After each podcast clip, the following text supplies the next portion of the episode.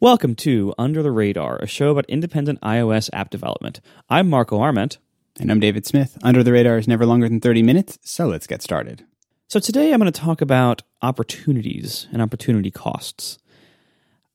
We had a great opportunity in the podcast app world uh, a couple of weeks ago because for some reason, Apple Podcasts was crashing for a lot of people that day my guess is it was some kind of like server response that contained an invalid JSON value or something like that, like some value where like the app decoded it and immediately crashed. But whatever it was, the Apple Podcast app was crashing for tons of people on a particular day. And I started hearing about this in my Twitter feed, and I thought this is an opportunity. And when you, you know when you're in India, you got to think about you got you got to kind of think on your feet like this. Like when when something happens, there's an opportunity for oh, this might be a really good day for my app for some reason. Whether, you know, maybe somebody wrote about you or linked to you, or maybe there's something like this that happens in the market where, like, wait a minute, if the Apple Podcast app is crashing for lots of people today, a lot more people than usual are going to be looking for another podcast app.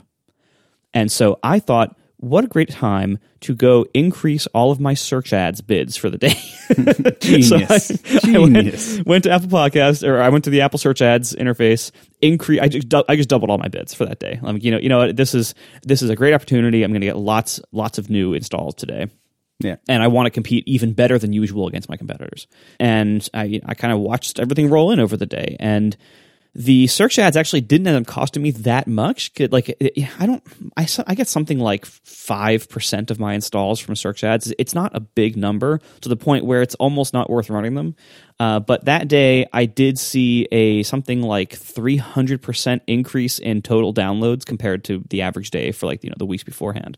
It was Great. a huge spike in downloads that day, and and unfortunately, Apple fixed their podcast app the next sure. day. But but I had one really awesome day. you, can, you can only hope that will last for so just so so long. exactly.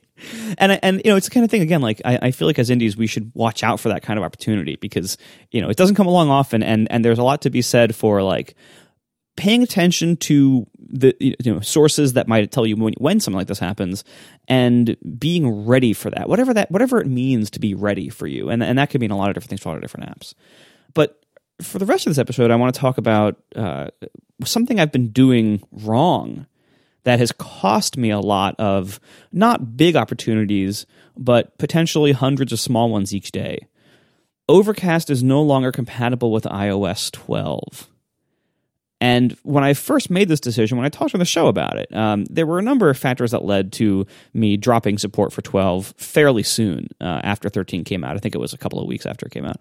And part of it was I've always espoused on this show and my other shows, I've always espoused like just if you're an indie, just go for the latest OS and drop support for the other ones very quickly because you know peop- most people will go along with you and it, it reduces your testing workload and you can use all the new APIs immediately and everything like that. And th- this time it backfired on me. This time it's hurting in a way that either it hasn't hurt before or I haven't been noticing before to give you some idea, um, about 15% of my users are still on iOS 12, and that wouldn't be so bad. But that also means that new customers who are who are looking for a podcast app are if they're still on iOS 12, I'm not getting those downloads. I'm not even getting presented to those people as an option. Um, and my number of new downloads has dropped significantly since iOS 13 was released. And it's hard to attribute that entirely to not being compatible with 12. Uh, because also in 13 like you know i'm sure the app store changed you know searches search algorithms change maybe my competitors are doing better against me than they were before in various ways like you know reviews or search ad bids or whatever um, so it, there's it, there's lots of factors it's hard to control for this but certainly i know that there's a lot of people out there who are looking for a new podcast app on ios 12 and I no longer show up for those people. And I'm also seeing other factors like I'm getting emails every day, a, a pretty good number of them now, from people saying, Hey, I'm, I'm still running 12. I uh, tried to re download Overcast and it's gone. What happened? Uh, or why is Overcast suddenly gone from the App Store? Or a new one to me, uh, my test flight build for iOS 12 like the last compatible test flight build just expired a few days ago, and so I'm getting tons of emails from people who I didn't even consider this. Tons of emails from people who had the test flight build, uh, and that expired, and they can't install the new ones. It requires 13, and the what happens for this is they uh, launch the expired app and it just crashes on launch. Sure. And if they go to test flight, it won't let them do anything. And if they go to the App Store, it won't let them do anything. so it's actually terrible. Uh, and and this is again like I, I never really saw this before because I always ran much smaller betas in, in previous years. Uh, but you know my new my current beta is like thousands of people. So uh, what I'm seeing stats wise, again, I, I have about 15% today on iOS 12. And if I look back about a month ago, a month ago it was 18%. That's not dropping very quickly. Also, a month ago, of that 18% that are still on 12, about 7 or 8% of it were on devices that can't run 13, like I like the iPhone 6. Yeah. Um, and today that 7 or 8% is 6 to 7%. So it's you know we had this fall season of a bunch of new devices being released and these aren't being replaced that quickly. And you know, you can look back and you can say, well, you know, fall's kind of over. You know, new devices, the new phones are all out and everything, so people kind of haven't updated that quickly. You can also look forward and say, well, the holidays are upon us now, and so maybe maybe the you know a lot of people will get new phones for the holidays although that's kind of expensive for holiday for most people but you know but new phones for the holidays maybe that'll you know boost things uh, there but either way uh, that's that's only you know about half the people who are sticking on 12 so far who who can't run 13 the other half are people who just haven't installed 13 yet. And i think a lot of that is because 13 has a uh, well-earned reputation of being buggy. And this is kind of this like this unexpected cost to a buggy release cycle that the public hears about that. And the public knows the public is not stupid. They hear 13 is buggy and they don't install it and so there's a there's a lot of people out there who are just going to stick on 12 for a long time and i think combined with the bugginess of 13 the fact that 12 was the first iOS update to drop support for old hardware in two years. Usually it's one year, and this was a two year span. So they like they like dropped two years worth of worth of hardware instead of one. So there's drop devices for the first time in two years. It, and in that two years, the devices have continued to get more expensive and to have longer useful lifetimes where people are keeping their phones longer because they're so expensive to replace and everything. So the reality I think that I'm that I'm facing here is that dropping iOS 12 so aggressively after 13 came out was way more costly to me than I expected and, and than I would ever have predicted. And I probably should have predicted it, but you know the fact is I didn't. Um, and it, this was also different from my previous experience because Overcast is a wider appeal app than Instapaper or the magazine or anything else I ever made. Um, it's also bigger than those apps. Like it has a bigger install base, and it's a different market because it's a free upfront app and, most users use the freeway. And so that I think also lets me serve a much wider audience. And as the audience gets wider, I get fewer, you know, a lower percentage of like early adopters. And so f- more and more people are sticking on the old OS for longer. And so what I have now is this combination of factors that basically means that dropping iOS 12 was probably I probably did it too aggressively. I, if I if I care about market share, which is also new. I didn't care about market share from my previous apps. If I care about market share, which I do, and it's a free app which gets a lot more people in, I don't think I can aggressively drop the old OS anymore. And this is compounded by additional factors. iOS 12. So one of the one of the reasons why I dropped it is that I knew that there was this mechanic that that you can you can mark versions as like this version is okay for pe- for people to re-download in the past, and by default, all versions are marked that way.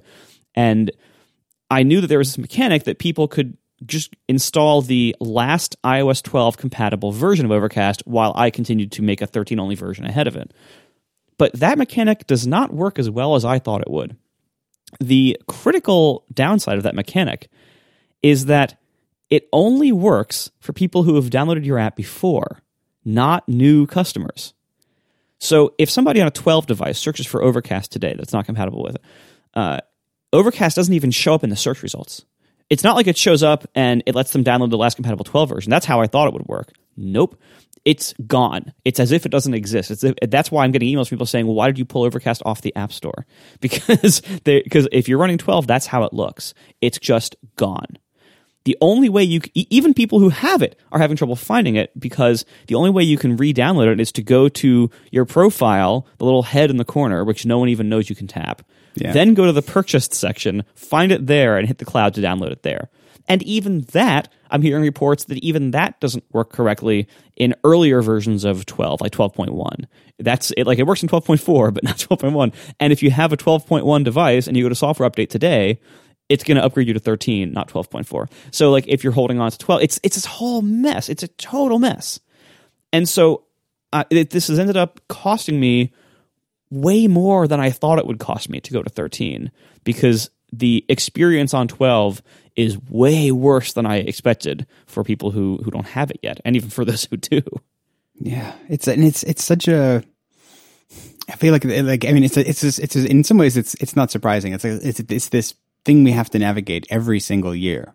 Like every summer we have a decision to make or how aggressively are we going to adopt whatever the new thing is. And there's this calculus between how many people do we think will get the new thing quickly? How many people are going to be stuck stuck on older versions? What are the things in the new iOS that will kind of require us to move forward. Like, you know, there are certain things that like, if it requires a very structural change in our application to adopt the new operating system, then it becomes increasingly difficult to have backwards compatibility. Or sometimes we have ones where there's really no there's there's no structural change. There's no reason to drop support other than just like simplicity, but it's not like a technical reason but this year I think was definitely a, a, a tricky one. And I, the funny thing is, I think I remember when you and I were talking about this on the show. I think you I came to like an inch close to um, following you down the path of adopting iOS 13 soon. Um, but I think I ended up just almost out of laziness. I was like, oh, I don't want to deal with that because like when I when I did that, I got a few deprecation warnings, and then I was like, "Oh, I don't want to clean those up. I'll just keep twelve in there." Turns out, apparently, that was a good. That was that laziness was uh, well founded. Um, but it is such a, a, tricky thing. And I mean, my numbers are even worse for you. Um, I was pulling them um, about kind of where iOS 12 is. Like for me, iOS 13 is only about 68% um, of my um, users on Pedometer, which is my biggest app at this point. Um, and it, and of, of that, 16% of those people are running devices that won't get oh, no. I- iOS 13 ever and like so the the absolute best I c- could get to um, is starting to get to like you know in the in the low 80s maybe of percent. Right. And even that's probably unrealistic. Like until those devices are no longer used that's that's even that i think that's unrealistic. I, I think you're looking at 75% at most for a while. Yeah. And, and and especially i think i was thinking too like those especially like the 5s i think will start to like end of life themselves. Um, they will reach the end of their their useful life. It's a great euphemism. Yeah, like they're they're gonna they're, they're just it's a real that's a really old. I mean that app is as old as Pedometer Plus Plus is at this point because I launched the app like the day the iPhone 5s launched, basically. Um, but the six and but the six and six plus I think is interesting because I think they were part of the battery repl- replacement program if I remember correctly. Mm-hmm. So like a whole bunch of them just got brand new batteries um, and like, I feel like those six, the six and six plus is going to be around. And for me, like the six, especially is a pretty, is that, is the, this is the third most popular phone, um, across all of my users. Wow. It account, accounts for 9% of my users. Like that, but just that one, the iPhone 6. Um, and so like that, they're like, it's very going to take a very long time for them to go away. I think like, and, and in many ways, like that's like, like that's not necessarily a problem. And like, but it's it's it's a weird thing that I feel like next year with whatever iOS 14 comes out, I still may need to be uh, you know supporting I, uh, um, iOS 12 because like that like even if that number gets down a little bit if, you know, if it's like maybe it's 5% of my users are running iphone 6s like it gets really tricky to want to just not um, not support them at all. And I mean, some of my other apps are, a much better position. Like, uh, like Sleepless Plus has 90% of its users um, on I- iOS 13, um, which I think is largely because it requires an, uh, an Apple Watch. And I feel like there's a, like a correlation between the person who has the Apple Watch and the person who is has a newish phone and is updating to iOS 13 uh, more quickly. Um, but you know, for certainly for for Pedometer Plus Plus, I feel like I'm kind of in a similar spot to you, where it's like it's 12 is probably going to be part of my life for a very long time. We are brought to you this week by Linode. With Linode, you can instantly deploy and manage an SSD server in the Linode cloud. You can get a server running in just seconds with your choice of Linux distro, resources, and node location. Linode serves their customers with the help of 10 data centers around the globe. Uh, they recently added Toronto, Canada, and I believe they're about to add or just did add Mumbai, India. And there's a whole bunch more to choose from. You can place these anywhere.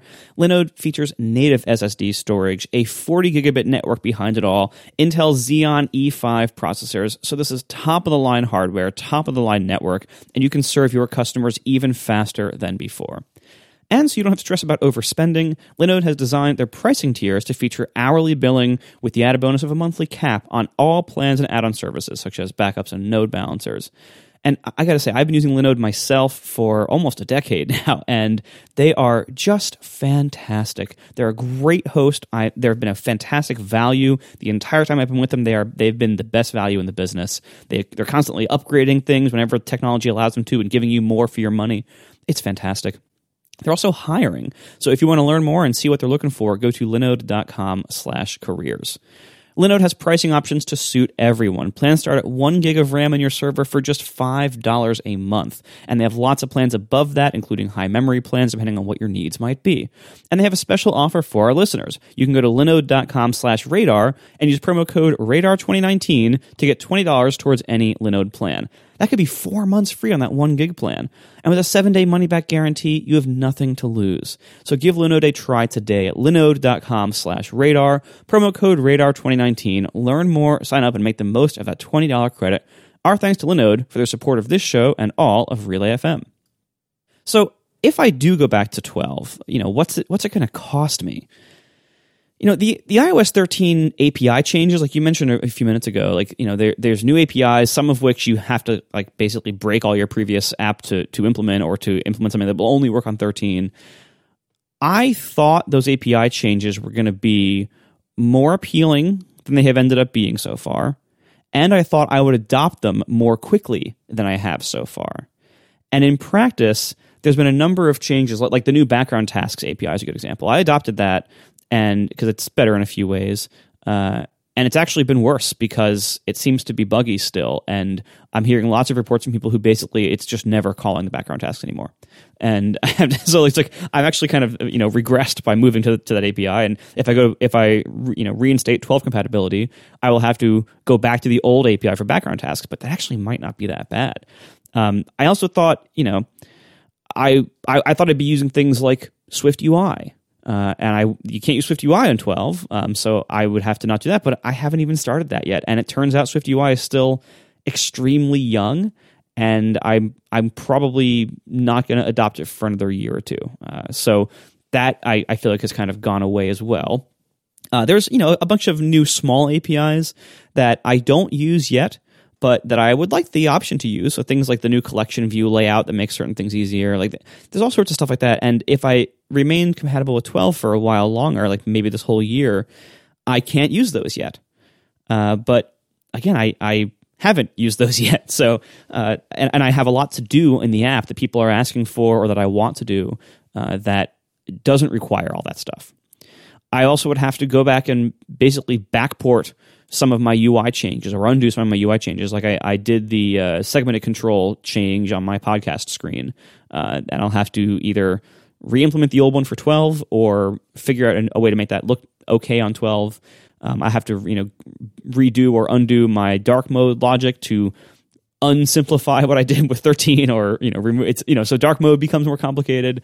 Um, I won't be able to adopt the uh, the new shortcuts yet in quite the same way, but I haven't yet anyway. And honestly, it doesn't seem like it's that big of a deal. No, not a lot of people are asking for it, and working on shortcuts is about as soul crushing as working on the Apple Watch for me. So it, I, I, might just d- delay that for another year. Um, the big thing is that I'm working on this AirPlay 2 audio engine, and it depends on a bug that was fixed in 13.1. So my AirPlay 2 engine will not work before 13.1. That's kind of okay though because it's also having some drawbacks in testing so far, and the API is not available on the Apple Watch. So I would like to write a new engine that works on 12, 13, and the Apple Watch, and then dynamically switch to the AirPlay 2 engine only when it's sending to AirPlay speakers. Uh, that's more complicated, but I'm kind of leaning in that direction otherwise anyway. So it's you know it's like it's less of an issue, right? Um, and then the bigger thing is that when I'm if I'm going to re-add support for 12, it's going to result in just more development for a market that is shrinking. Like the, the, number of people who use iOS 12 is going down over time, not up. And so like logically and if i think like from like a business perspective from a small business perspective and, and you, we, we talked about this before like it makes a lot more sense to invest in you know if you have limited time obviously to invest in areas where you are they're like growth areas like to not put a lot of effort into dying businesses or shrinking markets right uh, but in this case, the market's really big. You know, if, if it really is like 25% of new customers or something like that, uh, you know, I'm, I'm feeling that. I'm, that's costing me. And it doesn't seem like it's shrinking that much.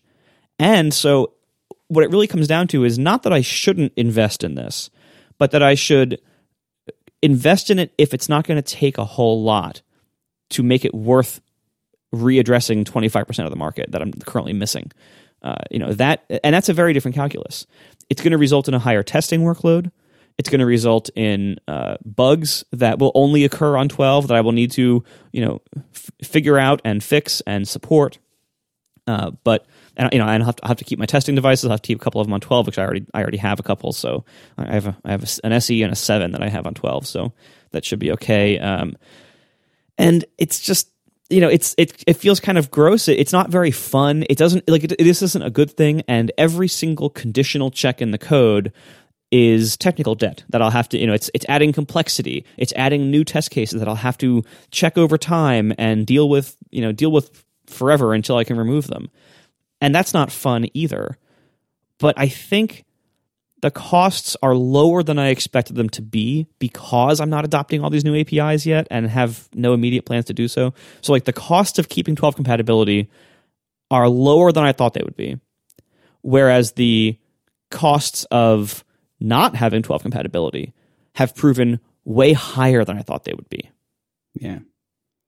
It's interesting. I feel like there's two ways that I've dealt with like dual compatibility, uh, or I guess like dual operating systems in the past. Um, there's the version which I think is the more tr- like the traditional version, which is the you try and essentially move the app forward so that it is equivalent on both platforms. Um, you know, like when you're talking about like, well, if, if in 13 a UI control has a new API that look needs to be adjusted and the old one it doesn't, you kind of you end up having two versions of that um, or one version that's like has lots of if checks and you're trying to kind of keep the two in sync and even just from a features perspective that if, if you want to add a feature you kind of have to you add it to both um, in a, as as far as you you can. Um, the other version that I've done and this is something that I think it's, it's trickier on iOS potentially but I've, on uh, watchOS it is something that I have found almost essential um, to do there is you can I've sometimes also gone taken the route where I essentially ship two versions of the app inside of the app.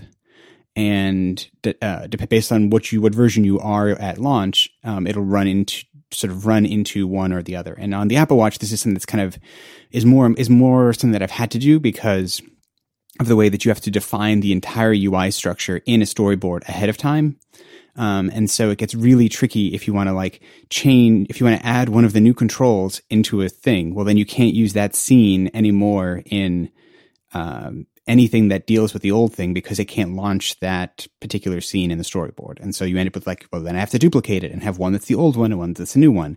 And at a certain point, I just decided, you know, I'm just gonna, I'm just gonna like just completely forks and I just have like two different trees in the storyboard that are completely separate from each other. And that ended up working out um, surprisingly well. But the tricky thing with that approach is then it means that like you have this thing where from a support perspective, you'll have like, you'll mention a feature in a screenshot or on a, on your website. And if you're running the old version, it just doesn't exist, um, which may happen anyway. Like some features just aren't possible. But I feel like there's this interesting, there's, interesting tension or opportunity there too. Because I feel like for the situation you find yourself in, it's almost like what is the minimum amount of work that you could do to just enable it to w- run on iOS 12? Like the absolute minimum, like if you just change your build target down to 12, launch it on a 12 target, on a 12 phone, like what are the things that would be horribly broken or crash or like obviously there's you know there's a few of the like things that xcode is very helpful with where it says like you're calling an api that doesn't exist so you need to wrap those um, but for the most part like if you there's this minimum set and in some cases it might mean that like the 12 experience isn't quite as good as the ios 13 experience I wonder if that might be an, a, a reasonable approach for you to take here. That rather than necessarily trying to build like make the build up the 12 experience put a lot of time energy and effort into making the 12 experience really really good. It's like making the 12 experience reasonable and then being able to continue, you sort of go back to focusing on uh, 13 once you've almost checked the box of 12. You're in there. I mean, you show up in the, you know, you show up in the App Store again and all of the kind of the positive things there.